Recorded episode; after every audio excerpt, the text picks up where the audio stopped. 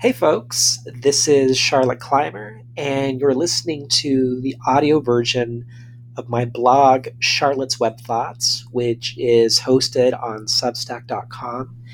You can subscribe to the actual blog at charlotteclymer.substack.com. It's completely free. All you need is an email. But of course, if you want to support my writing with a paid subscription, I would certainly welcome it. You can find all of that at charlotteclymer.substack.com.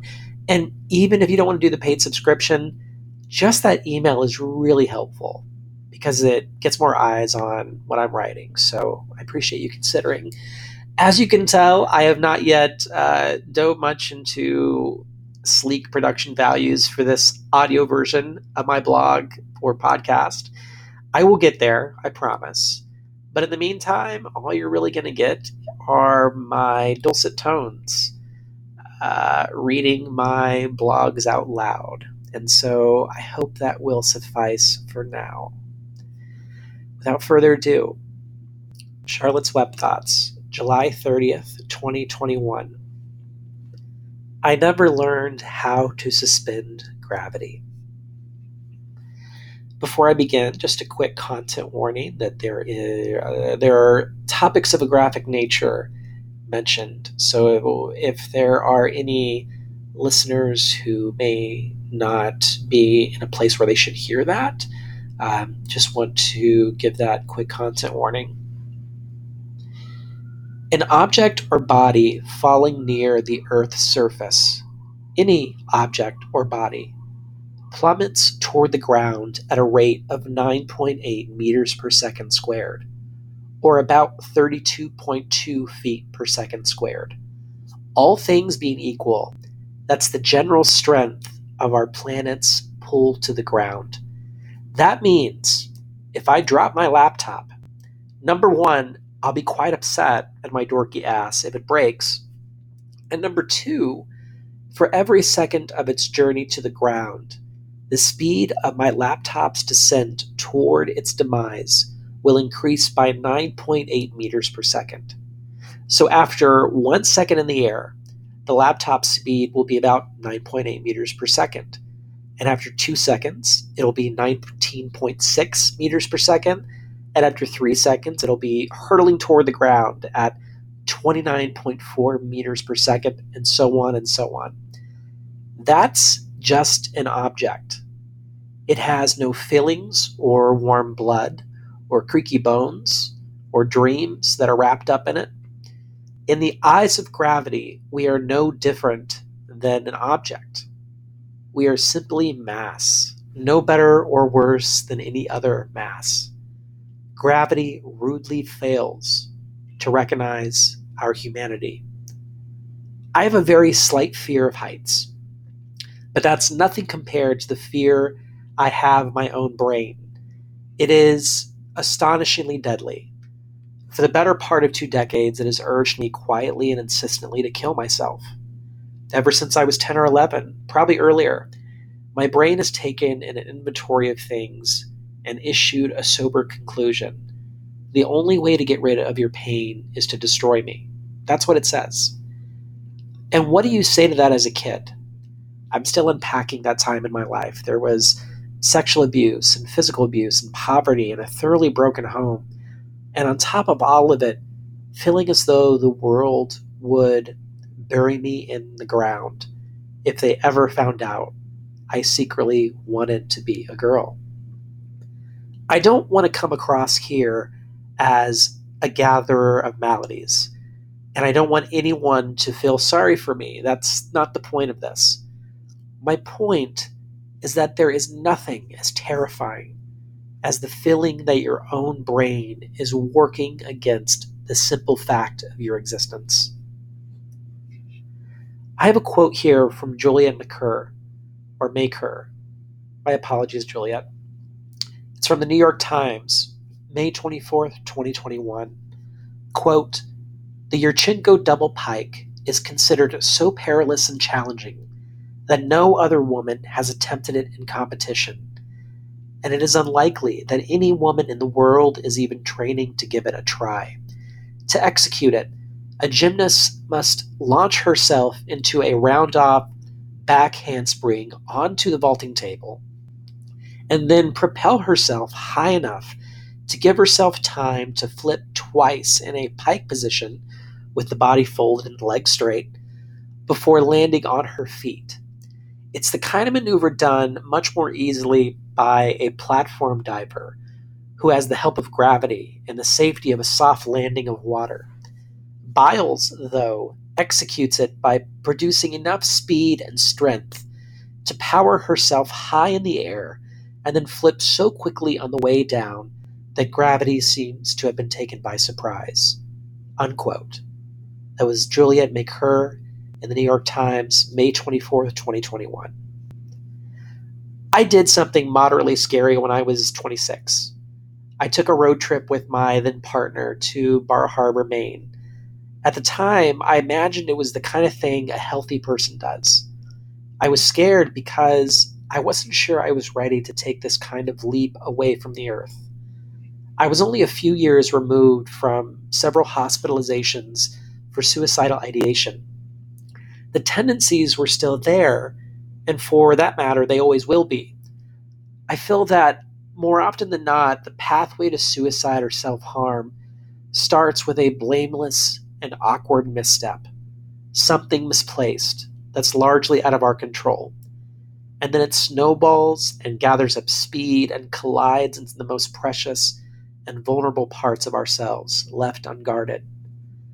I had done a lot of intense ongoing therapy. I was getting right with my medication. I underwent numerous sessions of electroconvulsive therapy, ECT, so many that I lost count.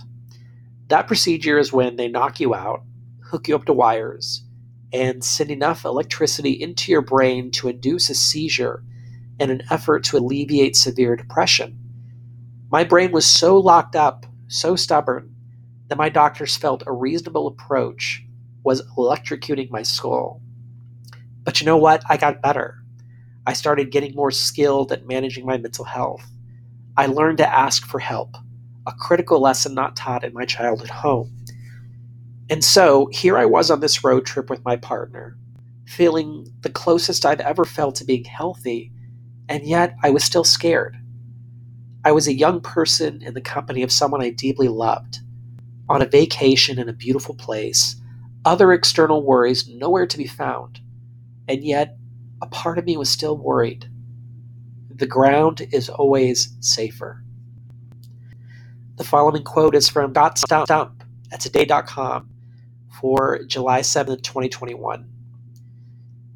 Quote Simone was driving one day near her home in Houston when she burst into tears on the phone with her mother as the pain of the abuse she suffered from Nassar, that is Larry Nassar, came to the surface. She said, I just remember breaking down and calling my mom. She told me to pull over. She was like, Can you drive? Because I was crying so hard. Her mother Nellie says she was just hysterical. She didn't say anything. She just cried, and we just cried together because I knew what it was she wanted to talk about. She didn't have to say anything. Nassar was sentenced to 40 to 175 years in prison in 2018 after more than 150 victims came forward to make statements about being sexually abused by him. Biles had initially refused to speak about it with anyone, even her closest family members. That was Scott Stump for the Today Show, today.com, July 7th, 2021. I can't speak for anyone else with a mental health disability. But I'm ashamed to say that I don't yet fully understand what's going to provoke my brain into the kind of place where taking my own life seems sensible, or where to those places inches wound up being the difference between living or dying. I would be completely in the zone, so to speak, in whatever I'm doing, and out of nowhere, an errant thought or memory crashes my consciousness, and I'm back down to the dirt. These moments are commonly known as triggers. They can be anything. I know the more obvious ones in my case, but there are moments that move sideways and cast a shadow over me when I least expect it. I don't know how to explain what happens. I can't itemize the more surprising, uh, more surprising triggers because I, I don't fully understand them myself. If I say them out loud, I feel ridiculous. I feel childish. They sound like this. The lighting in the room reminds me of the trailer we lived in when I was a kid, when those things happened. Or the word my friend just used reminds me of my mother. Or I woke up today and remembered I don't have a childhood home to visit during the holidays. Then I feel like shit. I berate myself for not getting over it. I feel irresponsible to let something so small have control over me. How can I expect anyone to respect me like a grown adult when my brain seems unwilling to do so? I didn't tell my partner that on the second night of our trip to Maine, I went outside in the early hours of the morning, away from our warm bed in our hotel room, away from the comfort of their skin against mine, away from where I thought I could trust enough to be myself. I went out into the parking lot, away from any line of sight from our room, and heavily sobbed in the back seat of our car. The medication hadn't been enough. The therapy hadn't been enough. Everything I had done up to that moment hadn't been enough. Whenever I was trying to go with, wherever I was trying to go with this, I I clearly wasn't there yet. I cried for five, five minutes or so, dried my face, composed myself, and went back inside, just like I'd done a million times before, and I expect I'll be doing for the rest of my life. This quote is from Meredith Cash at Insider.com for July 30th, 2021. Quote, while the withdrawal of the biggest star at this summer's games was a shocking development at the time, Perhaps Biles' health battle shouldn't be so surprising. Biles has ADHD, and it appears she hasn't been able to take her medication in Tokyo. Ahead of the 2016 Rio Olympics, Biles filed for a therapeutic use exemption through the World Anti Doping Agency, which enabled her to continue taking the drug throughout her breakout competition. However, according to the Associated Kyoto Program, a nonprofit that facilitates travel between the US and Japan, all medications containing stimulants are prohibited in Japan. The AKP website says this includes Adderall, a standard medication used to treat ADHD symptoms in the US. If you bring Adderall into Japan for any reason, you risk arrest and imprisonment. That's from Meredith Cash at Insider.com, July 30th, 2021. I have days when I can't leave my apartment. I have days when I know I can't go to a social gathering. Not because I don't want to see my friends and have a good time, but because my depression and anxiety is in such a state that I fear I'll crumple. No matter what I do, no matter how intentional I am, I am in negotiating my mental health disabilities. I know there are always going to be days when I can't escape the pull of my own brain and it's much easier to stay as close to the ground as possible instead of risking a fall from a great height. I'll never do anything half as brave as what Simone Biles did this week, and it disturbs me how this particular moment of greatness isn't universally, universally recognized as such. Do these people not realize the greatness she displayed? Do they not realize how many successful people struggle mightily with mental health disabilities and still wouldn't have dreamed of doing what she so bravely did. I couldn't have done what she did. The pressure would have been too much. I would have tried to quote unquote play through the pain. That bullshit maxim said to every young athlete ever. And yet, one of the greatest athletes of our time, already a champion many times over, with the world watching, with the expectations of our country on her shoulders, with all the trauma she's endured lurking in the back of her mind as trauma so often does, with the harm and complexity of a discipline in which a misplaced inch can mean paralysis or death, Simone Biles did something I'm scared to do even in the most trivial of social situations. She put her mental health first, unapologetically and without reservation.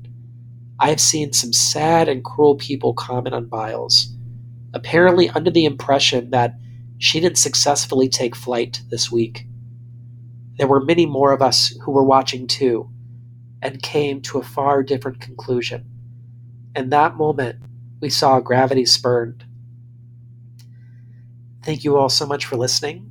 And again, I urge you to subscribe. All you need is your email. Go to charlotteclymer.substack.com. Thanks so much and have a great evening.